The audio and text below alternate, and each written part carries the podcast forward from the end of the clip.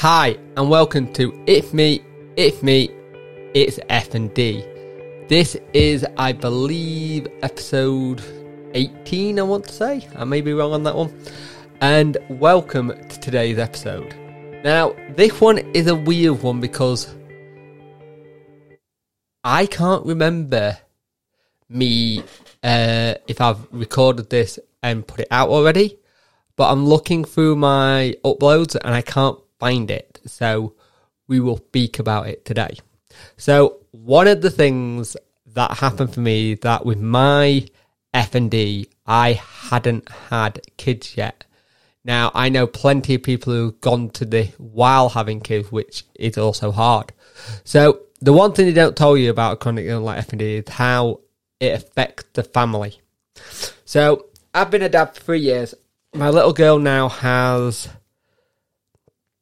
some people who has had this with families, like I said. We get on with it, but what they don't talk about is how hard it is for you to explain this illness to a little and to put your life around it and their life around it, and it gets very, very difficult. So it can't be easy for a child to understand it. She, thankfully for me, she does understand it. She knows it when daddy's having one of these episodes, and she'll.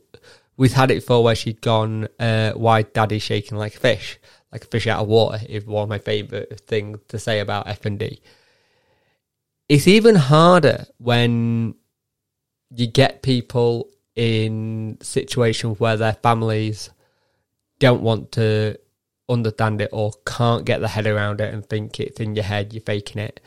And I really sympathize with those people and hope you find better support networks if you can.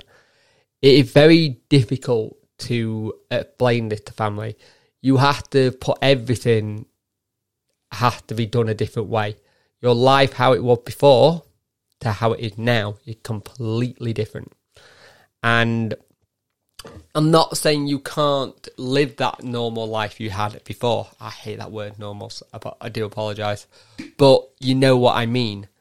I you can still live that life, but it, you have to find ways of doing it. it. Again, it goes back to managing things and how things are. Apology for taking the drink there. So, I would, if you got a little um, sit down, speak to them, tell them what it is, find a way for them to understand it, find a way for them to get their head around it. Like you could say it's uh, a robot, the robot's uh, having a malfunction today. I don't know. Depends what your child can understand as such. And when they get older, they will understand it better and they can explain it to others as well. Luckily, I have a very good support network, so I'm not in a position that some people are. And if you're, say, you're a single parent, those, those kids will become your carers. And remember, it's hard on them as it is on you. And it's even harder knowing that you can't look after yourself. So it's even harder when you're having to look after someone else as well. And for me, um, I look after my little girl most of the time, but luckily I got that support network there and I utilize it. And it kind of also don't be scared to ask for help.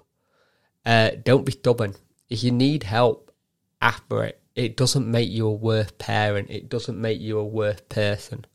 It just means you're struggling and you need that little bit of support uh, that you currently don't have.